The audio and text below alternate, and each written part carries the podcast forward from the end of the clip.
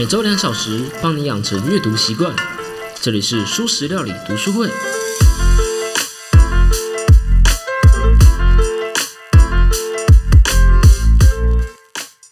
Hello Hello，大家好，我是主角小 P。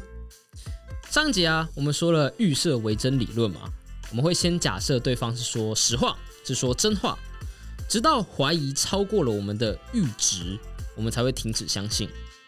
我们说了，发表这个理论的科学家提摩西 ·R· 莱文的实验，就是那一个播放其他人说谎的影片，然后让人去判断对方是不是在说谎那个实验。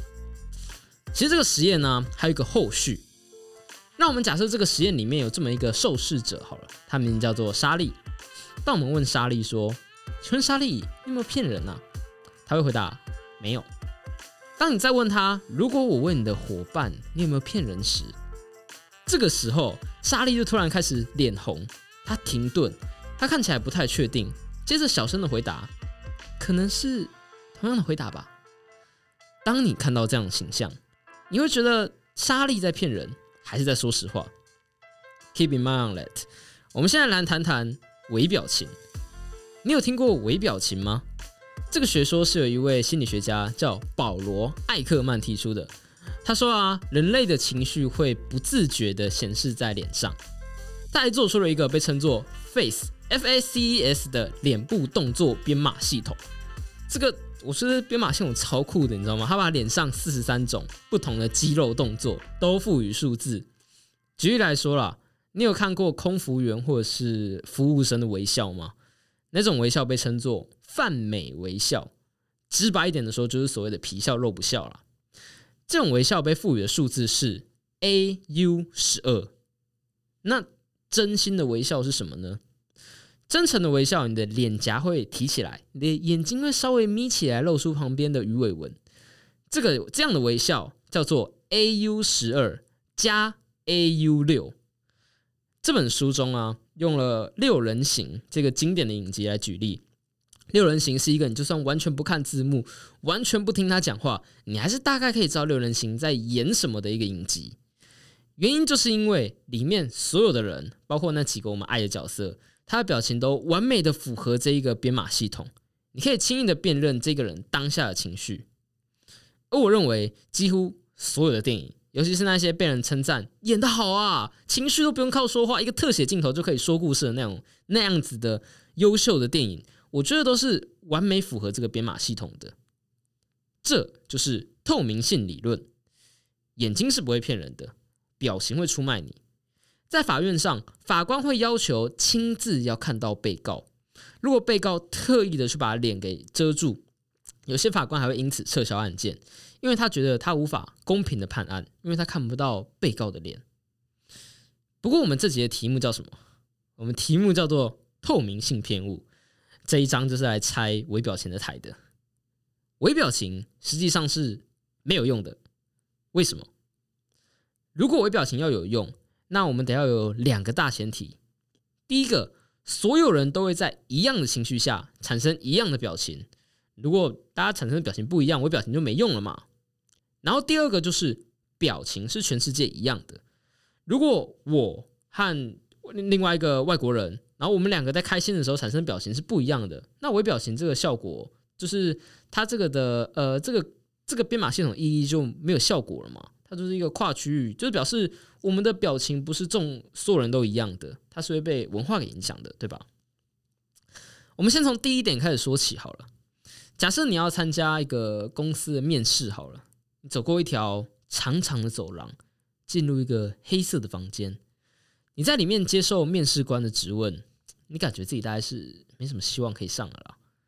你跟面试官道谢，然后打开房门，就发现长长的走廊消失了，你面前是一个完全绿色的房间，天花展天花板悬挂着一盏灯，灯光打在一个红色的椅子上，然后你最好的朋友正坐在椅子上向你挥手。这时候你觉得你是什么表情？大概是惊讶的表情吧。眼睛瞪大，嘴巴打开，眉毛抬起，典型的一个惊讶的表情。如果你想知道的话，这在编码中是 A U 一加二加上 A U 五加上 A U 二十五加二十六。每一个参加实验的人都说自己是这个表情。可是当我们回放录影，只有五趴的人是这个表情，有十七趴的人有其中的两个因素，可能是呃嘴巴打开、眉毛抬起啊，但是没有眼睛瞪大之类的。然后再剩下的人呢，有些没有表情，有些是根本就不会让你觉得他在惊讶，有些人甚至会把眉头皱起来，就是他表现的不是惊讶的脸，反而是有点像厌恶的那种脸。但是所有人都觉得自己是在做惊讶的表情。我们都期待外在的表情可以展现内在的情绪啊，可是未必，每个人实际的反应都不同，表情并不统一。可是至少那五趴的人，我们可以说是普世皆准的，对吧？就算我们不能准确的预测所有人，至少当有一个人做出惊讶的表情的时候，我们还是可以说他是在惊讶，对吧？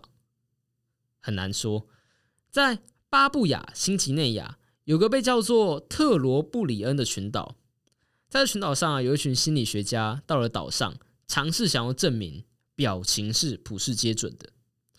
他们把六张不同表情的照片给当地人看，分别是悲伤、快乐、愤怒、害怕和厌恶，并让他们指认出来。结果发现，在西班牙可以被百分之百认出来的快乐的表情，只有。五十八 percent 的特里布里恩人认出来，而且快乐还是这两群人中最有共识的表情了。我们认为惊吓、害怕的脸，在他们看来是威胁的脸；我们认为是愤怒的脸，就是那种眉头皱起来啊，一脸很生气的那种脸，在他们看来是无法分辨的。有些人觉得那是开心，有些人说是悲伤，他们根本就无法分辨这到底是什么情绪。而最惊奇的是。你知道他们是怎么表达惊讶的表情吗？他们会发出这种声音，我觉得差超多的，对吧？文化不但会影响行为，还会去影响到表情。有人甚至考证过，吼，古罗马和希腊的人啊，他们的表情和我们就是完全不同的。如果他们，如果你给他们看现代的电影，他们可能会觉得，嚯，这群人演演技也太差了吧？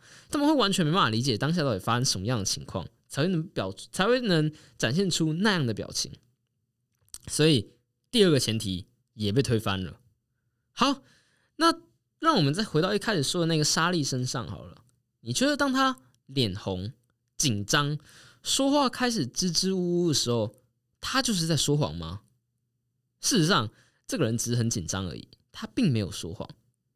在真实的那个实验中。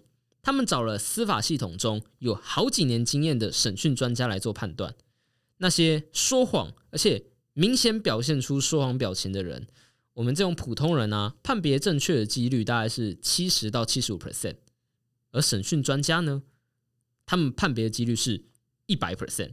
他们非常擅长去辨识情绪，还有辨识表情。但是那些不符合 FACES 系统。那些说谎了却很镇定，或者是说真话却很紧张的人，例如我们的沙利，审讯专家的审讯专家的判断呢，只有二十趴是正确的。而我们当我们谈到那些真正的说谎高手，那些会用别人说实话的表情来说谎的人，审讯专家的判断比正常人还差，只有不到十五 percent。即使是审讯专家，也看不透陌生人，因为大部分的人。根本就不是透明的。在这本书中，作者特别用法官来做例子。法官不是一个好做的职务啊，真的。看看网络上对法官的评价，“恐龙法官”这个词可不是突然冒出来的。在美国也是一样的。根据美国法律，被告在被捕之后，在上法庭之前这一段时间内，可以被暂时保释，可以他可以回家去等待审判的内容，而不用一定要待在监狱里。至于到底要不要暂时保释，由法官决定，这是一个困难的决定啊！如果被告这段时间他就跑了，或者他又犯案了，怎么办？所以法官在这之前会先去找被告当面聊聊，直视他的眼睛，看着他的表情，从中去判断到底要不要给他保释。然后，一个哈佛的经济学家的团队啊，就做了一个 AI 软体，这套系统它不看表情。他不看本人，他只凭着被告的犯罪记录来判断是否保释，就有结果表示，这套系统的判断准确率，也就是保释之后不再犯案的比率，电脑比法官高了二十五趴，电脑可以说是大获全胜。而且那些被电脑判别为最危险的一趴的人，那些高度风险的人，基本上有很大的几率在保释期间会再犯案的人，有。五十 percent 以外以上都被法官给放出去了。法官很不会识别那一些最危险的人。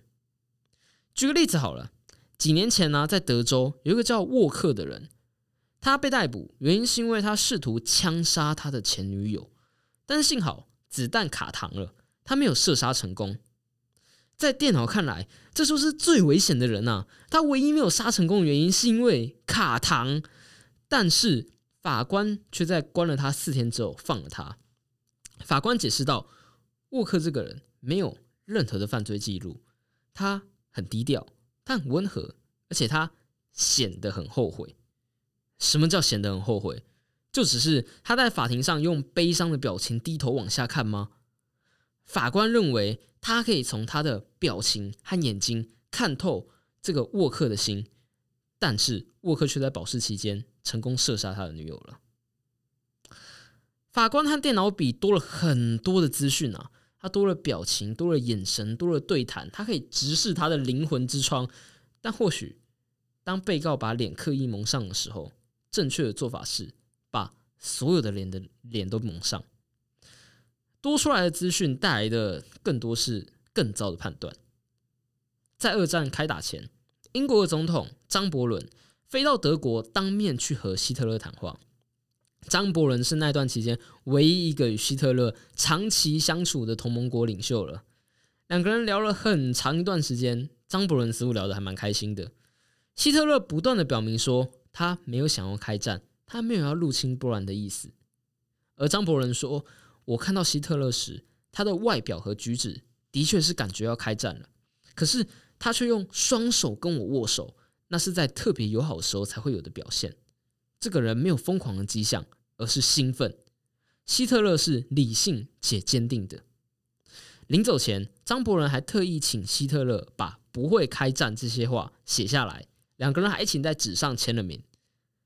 张伯伦他实际上实际的和希特勒见面了，他和他有一段相处的时光，他获了很多的其他资讯。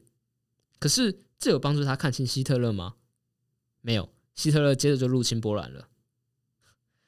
表情啊，表情不可靠啊！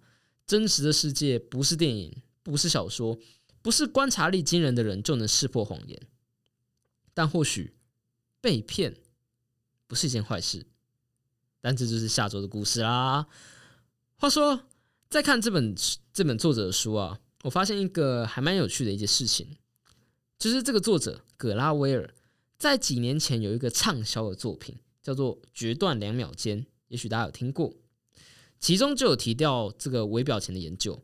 那时候作者用了一个章节来介绍它，甚至可以说微表情之所以会被大家给看见，会被这么多人拿来做呃拿来说话或拿来开课，就是因为《决断两秒间》这本书。